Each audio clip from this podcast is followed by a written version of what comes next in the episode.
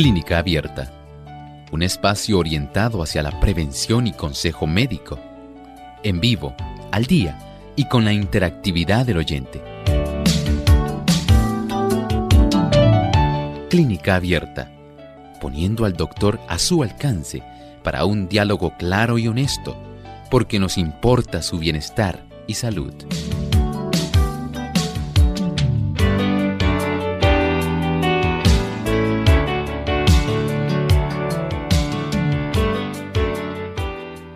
Ha llegado el momento de usted hacer su consulta en nuestro programa de Clínica Abierta. Les invitamos a participar comunicándose a nuestras líneas telefónicas. En Puerto Rico localmente es el siete ocho siete, tres cero tres, cero uno cero uno. A los amigos que están en los Estados Unidos, el uno ocho seis seis, nueve dos cero, nueve siete seis cinco. Llamadas internacionales libre de cargos. Les recordamos que el código de área es el siete ocho siete.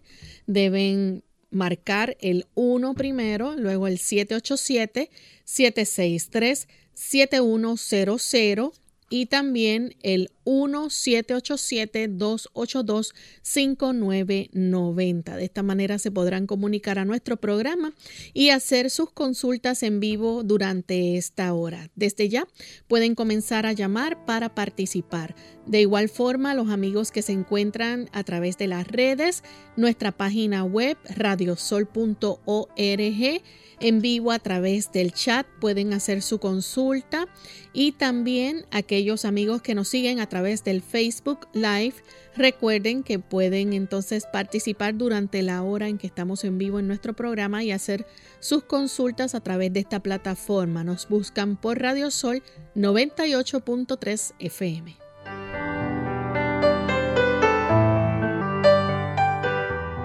Y es con mucha alegría que nuevamente estamos aquí, amigos, para compartir con ustedes en este espacio de salud, del que muchos han hecho su favorito, y queremos enviar saludos a todos aquellos amigos que diariamente nos sintonizan en este espacio de Clínica Abierta. Tenemos varios amigos que fielmente nos escuchan, nos siguen, y también muchas emisoras que se unen en la retransmisión de nuestro programa. Así que hoy nuestro saludo especial va para los amigos de Venezuela. Allá nos escuchan a través de la red de La Voz Internacional en punto fijo, a través del ciento seis punto nueve, en Coro a través del ciento seis punto uno, y también en Dabajuro y Churuguara, y en Cumareo a través del ciento uno punto nueve.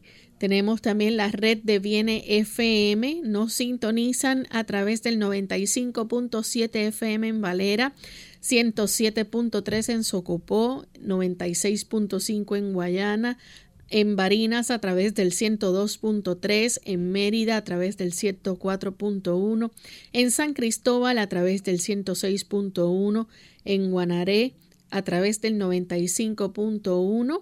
También tenemos eh, viene ciento tres punto siete F M en Cabimas, Cabimas. También Esperanza ciento cinco punto siete F M en Maracaibo. Viene Puerto Ordaz, viene Ciudad Bolívar, viene noventa y ocho punto cinco en El Vigía, estado de Mérida, Omega ciento uno punto uno F M en Maturín, Venezuela. También tenemos desde La Gran Sabana en Guairén, Santa Elena, tenemos Radio Tepuy ciento seis punto nueve que nos retransmite, Vida cien punto siete F M en Maracay, estado de Aragua, Vida noventa y cinco punto siete F M en la ciudad Ojeda, Plenitud ciento cuatro punto uno F M en el Amazonas. Nos escuchan a través de A Devenir ciento seis punto nueve F M en Guasdualito, La Voz a Carigua ciento seis punto tres F M, Éxodo Cuamaná noventa punto uno F M, Refugio Anzoátegui ciento siete punto siete F M, Omega Estéreo noventa y siete punto tres F M, ciento dos punto cinco F M Centinela, la, grito, la grita, perdón, estado de Táchira. Tenemos Amanecer noventa y cinco punto tres F M, El Tocuyo, estado Lara, en Majestad cien punto cinco F M en Barquisimeto, estado Lara. También y a través del Facebook Alfa Emisora Adventista Anaco. Así que para todos nuestros amigos que nos sintonizan a través de estas emisoras, estas eh, red, ¿verdad?, de Bien F M y la red de La Voz Internacional, agradecemos la sintonía que nos brindan a diario. También saludamos de forma muy especial a los que nos escuchan en Santa Bárbara de Barinas, allá en Venezuela. Así que sean todos muy bienvenidos. Un cariñoso saludo desde acá, desde nuestros estudios en San Juan, Puerto Rico. Y damos la bienvenida también al doctor Elmo Rodríguez. ¿Cómo está, doctor? Saludos cordiales. Muy bien, gracias a Dios. ¿Y Lorraine, cómo se encuentra? Muy bien también. Bueno, saludamos a nuestro equipo técnico. Y con mucho gusto, con mucho placer también a todos aquellos que hoy se han enlazado aquí a Clínica Abierta y participarán de esta edición donde hoy usted puede hacer su pregunta. Así es. Vamos de inmediato entonces al pensamiento saludable de hoy para pasar con las preguntas de nuestros amigos. Además de cuidar tu salud física, cuidamos tu salud mental. Este es el pensamiento saludable en Clínica Abierta.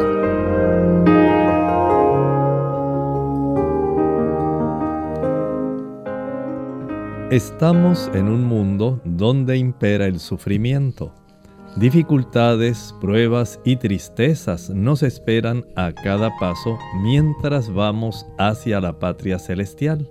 Pero muchos agravan el peso de la vida al cargarse continuamente de antemano con aflicciones. Si encuentran adversidad o desengaño en su camino, se figuran que todo marcha hacia la ruina, que su suerte es la más dura de todas y que se hunden seguramente en la miseria. ¿Saben que las cosas no tienen que ser así? Nos falta fe. Debemos creer que el Señor nos ama. Debemos creer que Él se preocupa por nosotros. Dios es real. Él es el creador, pero también es el sustentador. Él desea intervenir en nuestras vidas en el aspecto personal. A Él le preocupa lo que a usted le preocupa. Él está atento a cada una de sus criaturas. Así como usted está atento al bienestar de sus hijos, a lo que le ha ocurrido, a qué cosas le han estado afectando, qué alegrías ellos le pueden contar, qué tristezas pueden compartir. El Señor está al tanto de todo, pero Él no desea que seamos abrumados por unas cargas que, si comprendiéramos su amor y pudiéramos poner en práctica la fe para llevarle a Él nuestras cargas, Él nos daría descanso. ¿Tiene usted confianza en su Padre Celestial? ¿Cree que Él se preocupa por usted? Si usted no lo ha hecho, vaya a Él con una fe sencilla, como si usted estuviera hablando con un amigo. Cuéntele lo que a usted le preocupa y permita que Él lleve esas cargas para que usted tenga descanso. Gracias al doctor por compartir con nosotros el pensamiento saludable y estamos listos, amigos, para comenzar a recibir sus preguntas. Tenemos ya la primera llamada que la hace Janet. Ella se comunica desde la República Dominicana. Janet, escuchamos la pregunta. Bienvenida. Sí, buen día, bendiciones. Saludos. Sí, doctor. Eh, yo, yo me hice los análisis, eh, todos me lo hice, el hemograma, todo, colesterol un poco alto lo tengo solamente, después salió el azúcar, todo bien, solamente el colesterol. Entonces eh, yo me lo hice porque me dolía mucho el cuerpo, o sea, un malestar como si tuviera, ah, también me hice la el esto del COVID, también me lo hice. Y yo lo hice porque yo me sentía con el cuerpo como adolorido, como si tuviera un malestar general. Pero no solamente esta vez. Siempre me he sentido así a veces. Y yo, yo he notado, yo he notado siempre como que eh, esos dolores me dan cuando yo como, como si fuera eh, esos dolores de cabeza, cuando yo tomo agua fría. Ay, tengo sinusitis también. Pero no he notado esos dolores. De repente me da ese dolor tan en el cuerpo entero, como si fuera un malestar de gripe. Entonces yo quisiera saber, porque todos los análisis salen bien siempre, a ver qué, qué usted me dice. Eh, muchas gracias y feliz resto del día. Yo le escucho por la radio. Muchas gracias. Bueno, si usted padece ya de sinusitis, tal como estaba explicando, es muy probable que este sea una de las razones por las cuales usted tiene tanto dolor de cabeza. Mientras esas cavidades que tenemos en la zona facial no puedan desocuparse de la mucosidad, lamentablemente va a sentir presión y malestar, y si las bacterias o eh, diferentes virus que pueden facilitar el desarrollo de los problemas sinusales se desarrollan y aumentan bastante, es probable que usted tenga bastante malestar general corporal. Si usted pudiera practicar inhalaciones de vapor o vapores de eucalipto, esto le ayudaría mucho a descongestionarse. También puede preparar una bebida que contenga un pepino completo. A esto le añade una zanahoria grande, completa. Añádale un rábano y un diente de ajo. Una vez licúe y cuele, proceda a tomar este jugo. Si usted lo puede preparar para dos veces al día, mucho mejor. Esto lo puede ingerir durante un lapso de unos diez a doce días, al mismo tiempo que deja de consumir leche, yogur, mantequilla, queso y productos que se hayan preparado utilizando harina blanca refinada, pan blanco, galletas, bizcochos, pastelitos. Al descartar esos productos y utilizar ese jugo, usted notará cómo comienza a resolver su problema. La siguiente consulta la recibimos en este momento de... Tenemos a Ibeliz de la República Dominicana. Adelante, Ibeliz. Adelante. Ok. Sí, que eh, yo estoy eh, por hacerle una pregunta al doctor. ¿Qué sería eso? Tengo un dolor del lado derecho de la barriga, pero por por dentro de la costilla, pero eh, por, por atrás de la costilla. Y luego a veces también me duele por el lado izquierdo. Este, yo quería saber si el doctor me podía decir qué, qué será eso, o me pueda dar algún remedio para yo mejorarme. Y si por favor no me cierre, que, que estoy en el teléfono. Gracias. Muchas gracias. Mire, en el lado del reborde costal, el borde de las costillas del lado derecho, lo que tenemos es el hígado. Y un poquito más abajo de ese borde, hacia el, hacia el área umbilical, pero levemente, digamos como a dos centímetros, una pulgada del borde de las costillas, más o menos está ubicada la vesícula. No sé si usted tenga algún proceso que haya desarrollado de hígado graso, que haya sufrido alguna hepatitis, ya sea química, ya sea por alguna razón infecciosa. Hay que descartar también si hay inflamación en la zona del duodeno. En el lado izquierdo, generalmente, si hay inflamación de la zona que comprende el colon transverso con el colon descendente. Ahí hay una flexura colónica que puede también inflamarse. Y también está de ese lado la región del vaso y la región de la cola del páncreas. De esta manera se hace necesario que usted pueda someterse a un ultrasonido abdominal eh, después de haber visto a su médico de cabecera, pero entiendo que es el tipo de estudio que usted debiera practicarse para poder saber a ciencia cierta qué le está ocurriendo. Bien, tenemos entonces nuestra próxima consulta. La hace en esta hora Ariel de San Juan, Puerto Rico. Adelante, Ariel. Ariel. Ah, y perdone. Eh, buen día y gracias. Eh, eh, mire, yo quería saber si se sabe el, el motivo, las razones de que algunas personas se desmayan cuando ven sangre. ¿Qué, qué, qué es lo que sucede ahí? Gracias. Muchas gracias. Miren, son cosas curiosas, pero son eh, tipos de fobias que las personas tienen y el impacto que le causa a su sistema nervioso. Eh, el ver la sangre o el ver a alguna persona sangrando directamente es tan abrumante para el análisis de esta persona que lamentablemente sufren este desmayo. ¿Qué mecanismo hay para que esto se desarrolle? Son cosas muy difíciles de explicar, pero en realidad nuestros sentidos pues, cobran un papel muy preponderante en nuestra vida, y si esto lo unimos al aspecto de las emociones, los sentimientos, entonces ya tenemos un mecanismo que es capaz de literalmente desconectar a una persona de la experiencia que está viviendo y puede suceder esa situación de un desmayo. Tenemos entonces la próxima consulta que la hace en este momento Manuel. Nos llama desde Río Piedras. Adelante, Manuel. Buen día. ¿Me escuchan? Sí, adelante. Ok. Eh, yo llamé hace, tiempo, hace un tiempito.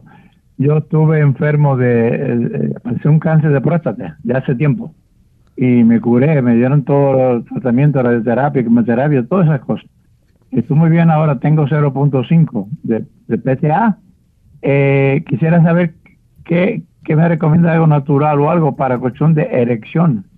Me recomiendan Viagra o Ciales, cosas de esas, pero no sé. ¿Qué usted cree algo? Me siento bien físicamente, estoy bien, me lo vi y todo. Gracias. Muchas gracias. Mire, este tipo de situación eh, es común en los caballeros. Según la testosterona se va reduciendo y también se acrecienta en los casos después de tratamientos para la próstata. De esta forma, la selección de algún tratamiento para la disfunción eréctil ya resulta entonces útil que usted pueda ser entrevistado por el urólogo, porque hay que tomar en cuenta qué otras condiciones de salud usted tiene para poder eh, evitar interacción con algún otro fármaco o alguna otra condición. Y de acuerdo a la entrevista que usted tenga con el médico, estoy seguro que él seleccionará para usted lo que le entiende que es más apropiado, pero debe acudir a su urólogo. Tenemos entonces otra consulta. Esta la hace en este momento Laura de San Juan. Adelante, Laura. Eh, buenos días. Buen día. ¿Me oyes? Sí, adelante. Muchas gracias. Yo quisiera saberme, a mí me ha salido un rash. Eh, primero me salió en medio de las manos, en los dedos de la, las manos, ¿verdad? Se me fue sin hacer nada. Ahora me ha salido alrededor de los labios y noto como una, yo no diría llaguita, como una cosita roja encima de un labio. Yo pensaba ponerme hasta pepinillo o algo natural, pero no sé, a ver si el doctor me puede ayudar en eso. Muchas gracias. Con mucho gusto le ayudamos. Mire, en ese tipo de irritación, si usted aplicara preferiblemente un poco de pulpa de sábila. Si es irritación, esto puede desaparecer, al igual que ocurrió con el asunto que se le hizo interdigital. Pero verifique si es que usted, por ejemplo, al comer algún producto cítrico, este producto pudiera facilitar el desarrollo de ese tipo de lesiones dermatológicas. O si es que usted es muy sensible a algún otro producto que le está facilitando este problema. ¿Le hace este tipo de acercamiento a hacer un inventario de las cosas que usted come? Observe si al pensar usted en las cosas que comió antes de que se brotara el proceso o la lesión dermatológica, pueda usted ir Eh, haciendo un listado para ir descartando. De otra manera tendría que ir al alergólogo o alergista para que éste pueda iniciar un proceso de identificación de la razón por la cual usted tiene el problema. Bien, vamos en este momento a hacer nuestra primera pa- pausa y cuando regresemos vamos a continuar entonces con más de sus preguntas. Sea positivo y piense. El obstáculo más grande. El miedo. El día más bello. Hoy. El mayor error. Darse por vencido. El más grande defecto. El egoísmo. La mayor distracción. El trabajo. La mayor bancarrota. El desánimo. Los mejores maestros. Los niños. El sentimiento más vil. La envidia. El regalo más hermoso. El perdón. La felicidad más dulce. La paz. Lo más maravilloso. El amor. El mayor conocimiento. Dios.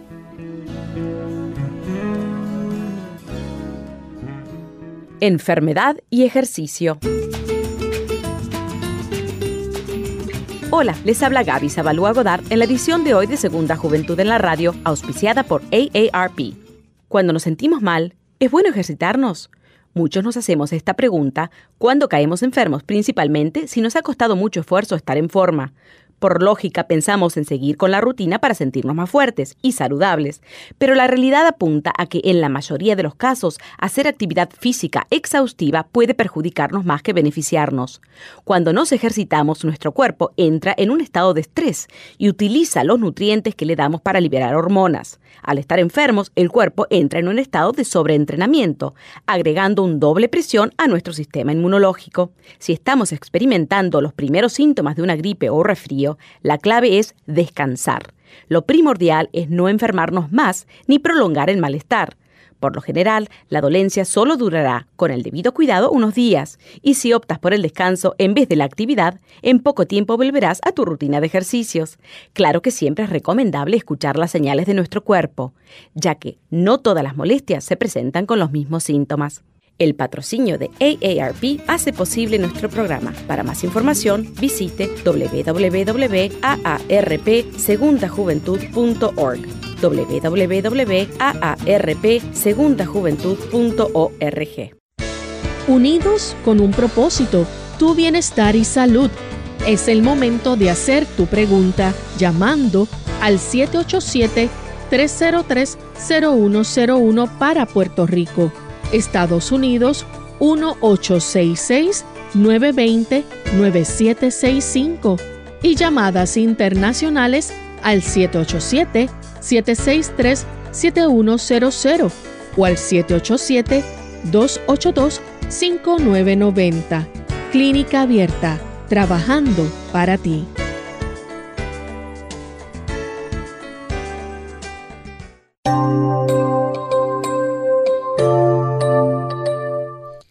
Bien, en lo que resolvemos el problema técnico, vamos a tratar entonces de contestarle a nuestros amigos que están a través del chat y en Facebook.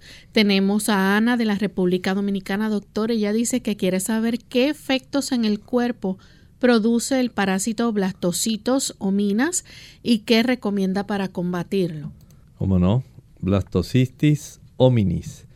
Este tipo de protozoario puede sencillamente dar algunas molestias de índole abdominal, algunos cólicos, pero lamentablemente sigue siendo un parásito. Así que esto va a dar no solamente esas molestias, sino usted tiene aquí un ente que va a estar viviendo de usted. Es un huésped no deseado. Por lo tanto, este tipo de parásito generalmente va a requerir el uso del metronidazol. Y además de eso puede utilizar el té de yantén, el plántago mayor, plántago lanceolata, pero debe verificar si lo ha aniquilado. Esto se utiliza básicamente durante unos diez días, dos tazas diariamente, pero tiene que ser en conjunto con el medicamento farmacológico, el metronidazol. Tenga esto en mente, eh, vaya a su médico. Y si puede, mande a revisar también eh, médicamente a su familia, a ver si alguien más lo tiene. Y trate de evitar comer fuera de su casa. Bien, tenemos Otra consulta de un anónimo está preguntando, bueno, vamos a recibir la llamada de Teolinda desde los Estados Unidos. Adelante, Teolinda. Sí, buenos días, señora Rubén, doctor Hermo. Sí, tengo una pregunta. Teolinda Rodríguez, de Jacksonville. Ah, es para una amiga de Perú. Um, ella tiene, eh, tiene piedras, eh, se llama Baltasar. Entonces el, el doctor le dijo que ha sido operada, primero quiero comenzar, ella fue operada y se quedó anémica, ciertamente anémica, le sacaron el útero y entonces después seguía teniendo problemas cólicos y, y, y entonces le duele toda la parte abdominal y le hicieron una ecografía de su abdomen y salió que tenía piedras y también tiene el hígado graso, y las piedras son de nueve milímetros.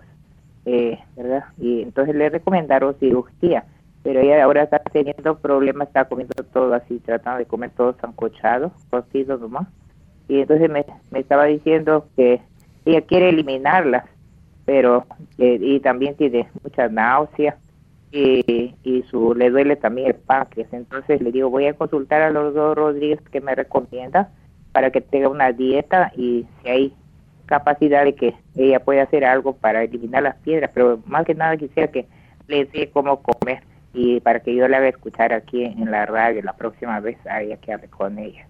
Doctor, si me puede explicar acá para ir a tomar nota. Gracias, doctor.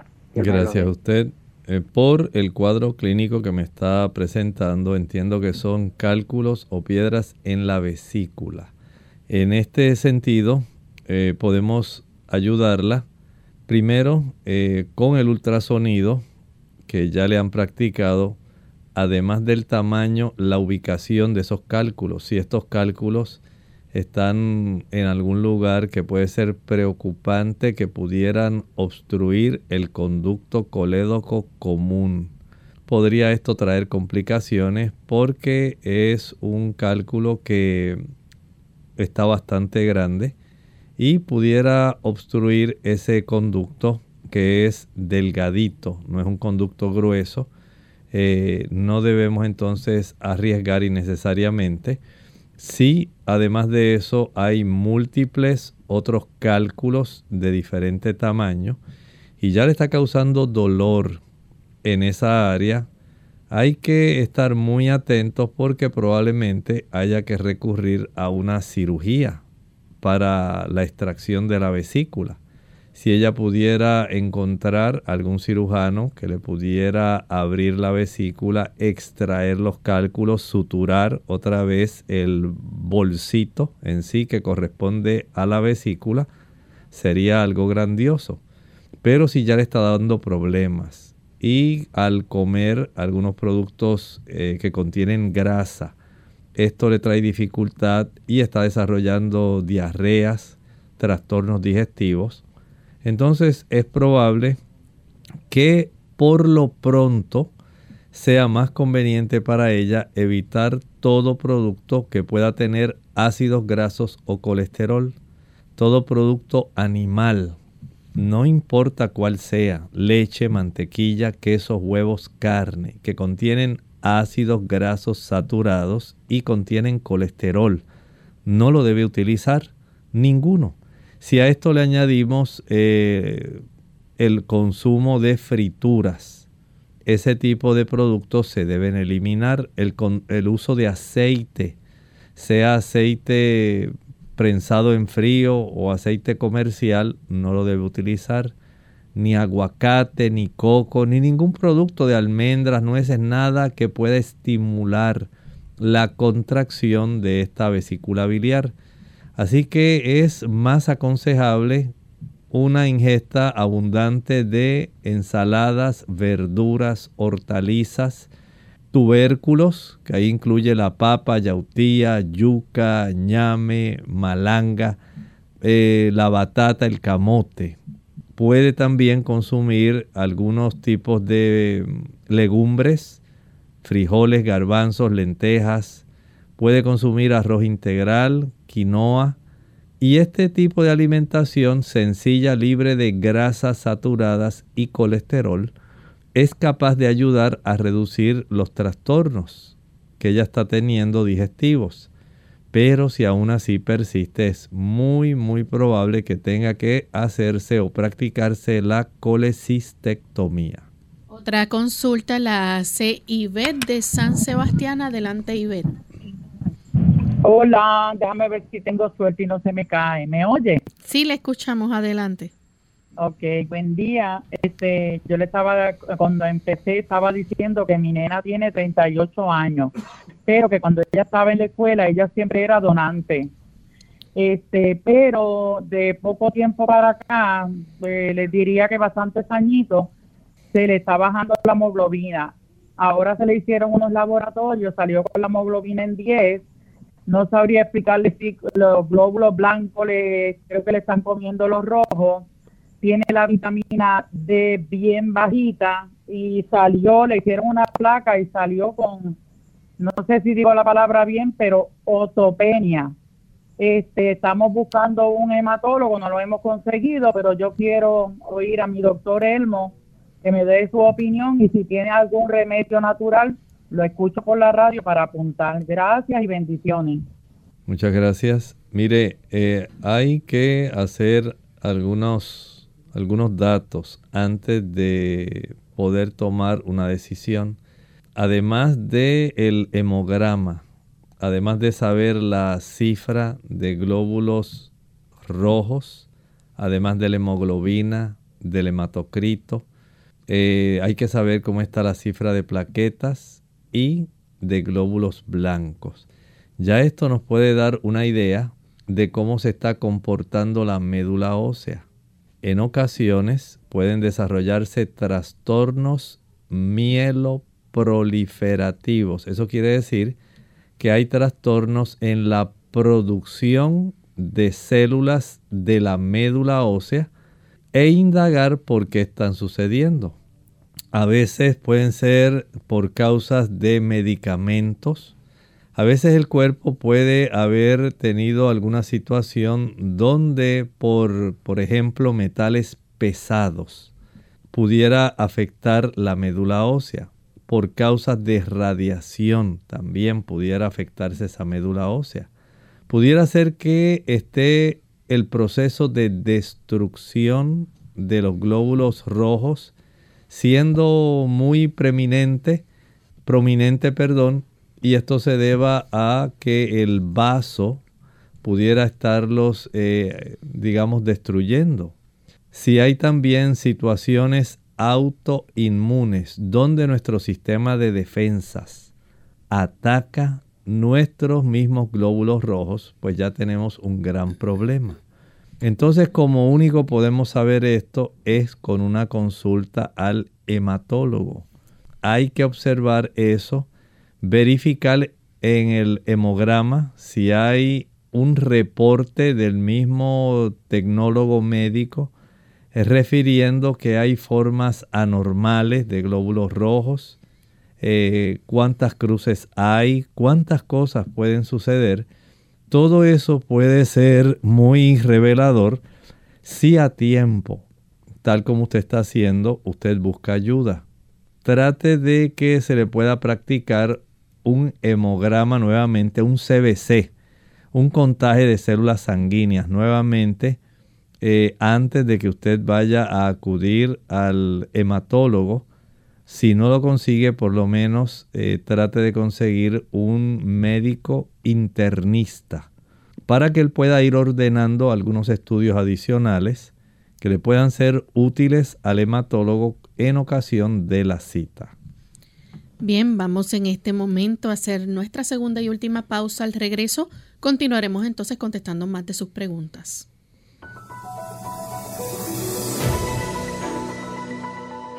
El ser humano puede vivir cinco o seis semanas sin alimentos, unos pocos días sin tomar agua, pero solo unos pocos minutos sin aire. El aire fresco tiene una influencia vigorizante, tanto en el cuerpo como en la mente. El cuerpo obtiene mayor beneficio del ejercicio al aire libre que del ejercicio dentro de la casa.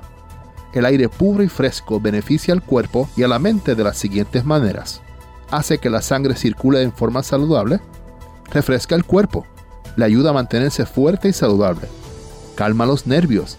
Da a la mente tranquilidad y serenidad.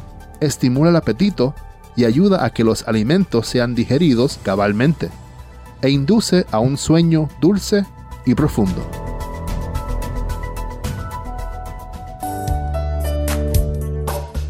Claves para el amor. Sé sensible a las necesidades de tu hijo. Presta atención a tu hijo. Deja de hacer lo que estás haciendo. Mírale a los ojos y sonríe. Haz comentarios apropiados. Sé generosa con abrazos y besos. Hazle elogios sinceros. Perdona y olvida. Lee relatos acerca del amor de Dios. Relaciona tu amor con el amor de Dios.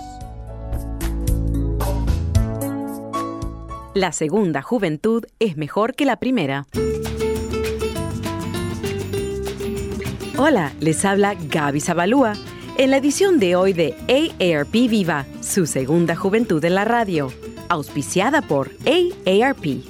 Cuando las parejas tienen muchos años de matrimonio, los galanteos del marido y los detallitos amorosos de la esposa suelen quedar en el olvido.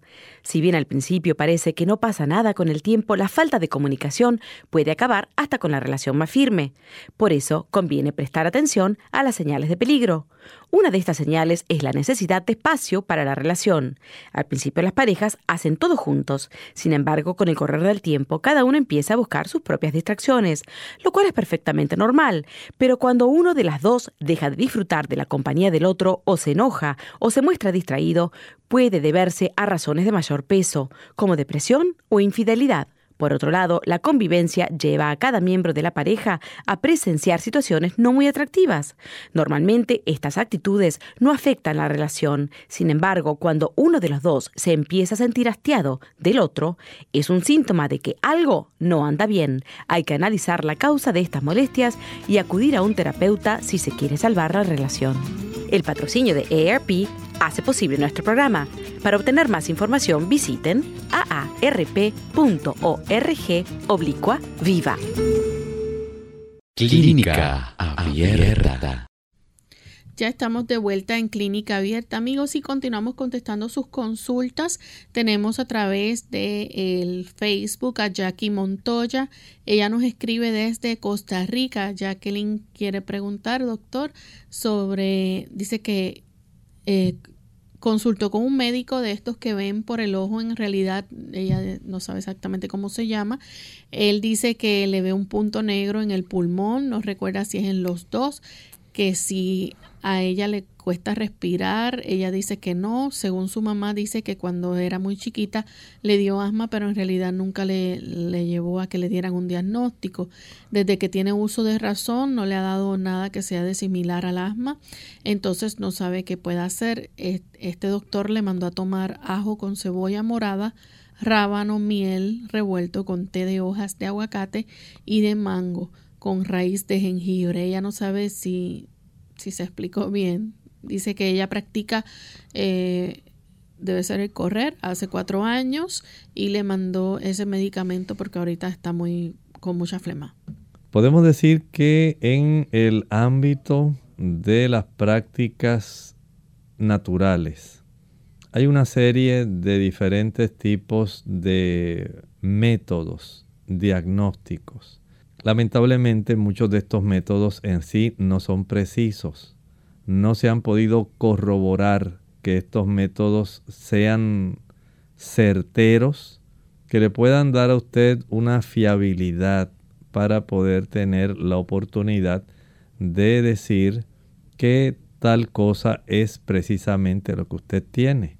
Eh, ya he visto varios casos que han ocurrido así. También he conocido a algunas personas que también eh, le dicen básicamente muchas cosas que se han observado, pero en términos generales es preferible utilizar métodos que ya se han encontrado, son mucho más certeros. Utilizar, por ejemplo, una radiografía de pecho, si hay que hacer una tomografía computarizada, imagen de resonancia magnética, van a resultar mucho más precisos para saber si en realidad usted tiene o no tiene condiciones.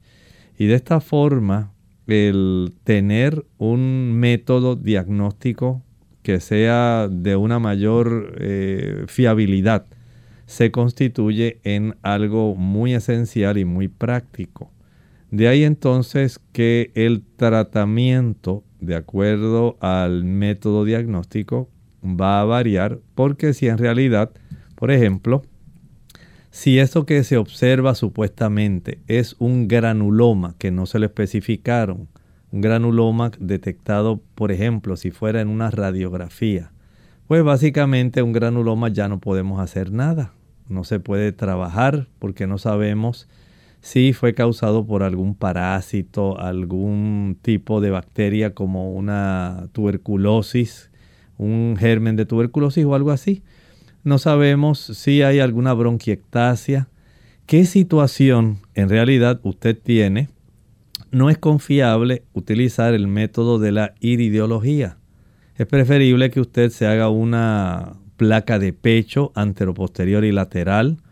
Si hubiera dificultad respiratoria, si es que usted se fatigara con mucha dificultad y siente que le falta el aire, entonces podría recurrir a otros métodos. Habría que hacer una espirometría para saber cómo está su volumen normal eh, pulmonar eh, y otros estudios que son prácticos, útiles y muchísimos más certeros. Así que en términos generales, si usted en realidad quiere cerciorarse, mejor vaya a su médico. Permita que le haga su radiografía, sus pruebas de imágenes, su prueba de función pulmonar, y usted podrá tener la satisfacción de saber si hay algo que sea preocupante o no. Bien, tenemos entonces en otra consulta a través también del Facebook, si nos permiten ver la consulta. Nos pregunta Ruth de Lanea Ramos. Ella dice que quiere un remedio para que el oxígeno llegue al cerebro para una persona que le han dado, dice, a veces pasajero. Debe ser que le han man- mandado oxígeno pasajero, ¿cierto? No nos especifica. Mire, lo mejor para oxigenar el cerebro es el ejercicio. Algunas personas utilizan algún producto como el ginkgo biloba.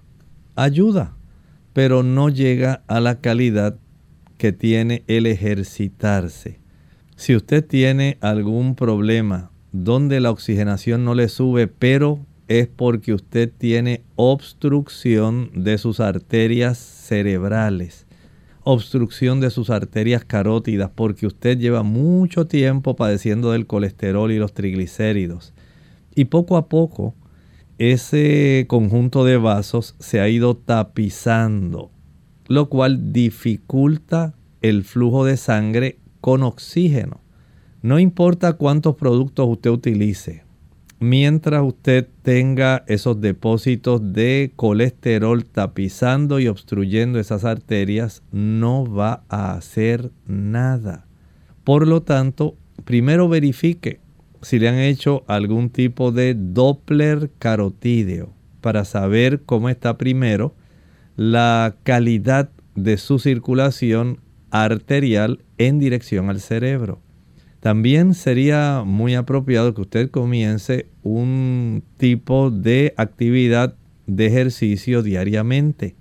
El que usted pueda ir progresivamente exponiendo su cuerpo a una mayor concentración de oxígeno y de actividad que facilite la circulación sanguínea, eso le va a ayudar más que todo lo que usted se imagine. Si hay plantas, hay cosas que son útiles, pero no alcanzan a tener el beneficio de oxigenación que hace el ejercicio físico activo al aire libre y al sol. Bien, nuestra próxima consulta la hace entonces Elena Ramírez de la República Dominicana. Ella dice que ha preguntado varias veces por un remedio natural para dolor de estómago en una dama de treinta y dos años en su segundo embarazo. Bueno, lo más sencillo que ella puede utilizar y se recomienda para las damas que tienen trastornos digestivos, especialmente si son náuseas, vómitos, si tiene mala barriga, como normalmente le dicen las personas, hiperemesis gravídica del embarazo. Ese es el término que se usa en la medicina. Usted lo que va a hacer es preparar una sola taza de té de jengibre, nada más. Una vez ya haya enfriado el té de jengibre, va a proceder a ingerirlo por cucharaditas, cucharaditas. No se va a tomar el té de una sola vez. Va a utilizar una cucharadita, deje que pueda transcurrir un lapso de un minuto o dos minutos, tómese otra cucharadita y así usted le va a hacer. Pero si usted nota que no le mejora su situación estomacal, debe notificarle a su ginecólogo, porque pudiera ser, como a veces se puede desarrollar, que tenga algún proceso de cálculos en la vesícula y esto le esté provocando náuseas, aun cuando esté en medio del embarazo. Por lo tanto, si hay eso, si hay, eh, por ejemplo, algún tipo de parásito también, esto puede estar ocurriendo.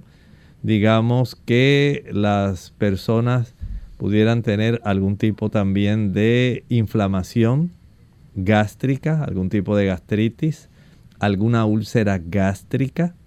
Eh, esto pudiera estar facilitando el que haya tantos trastornos.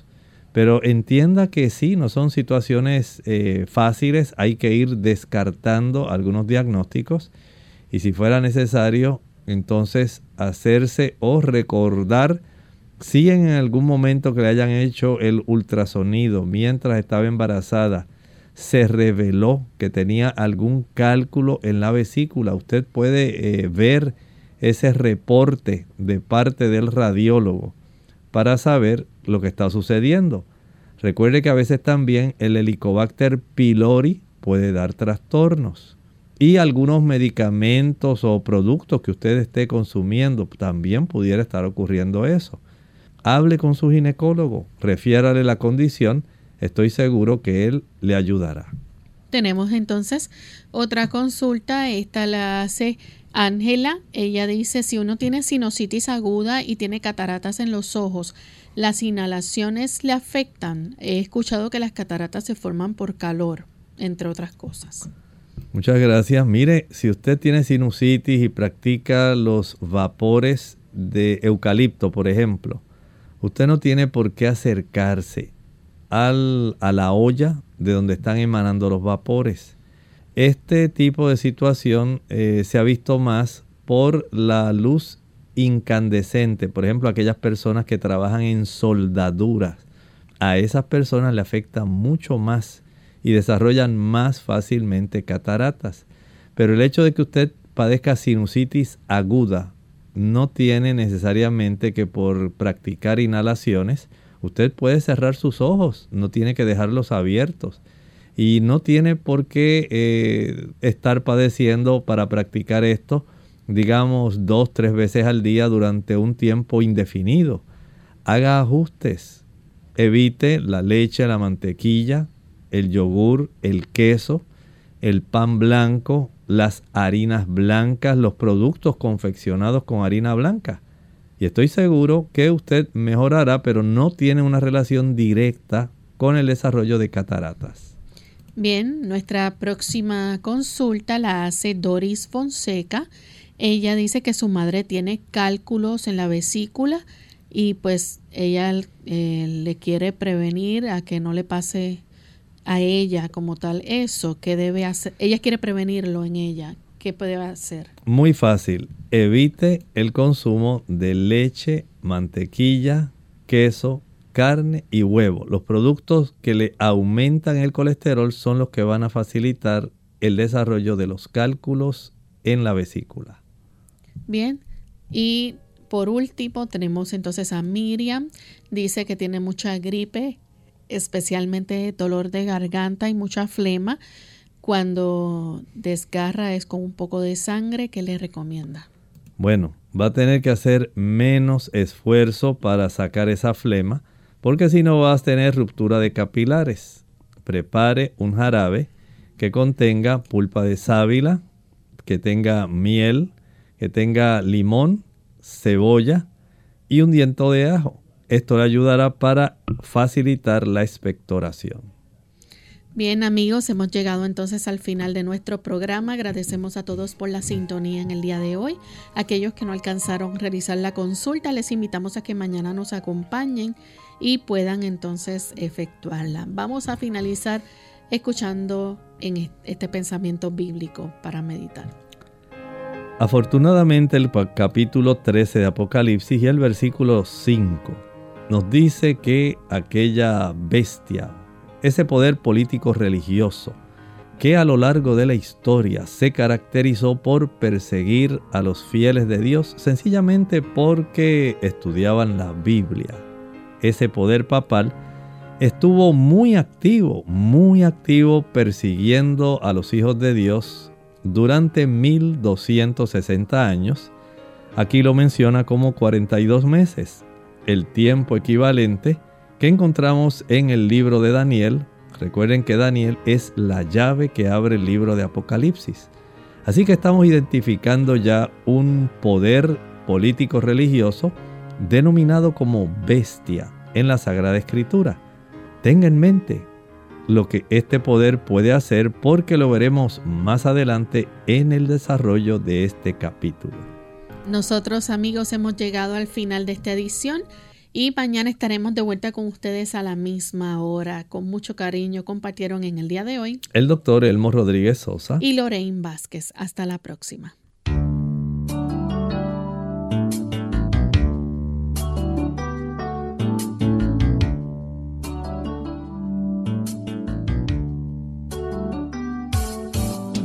Clínica Abierta. No es nuestra intención sustituir el diagnóstico médico. Antes de poner en práctica cualquier consejo brindado en este programa, usted debe consultar con su médico. Hasta la próxima.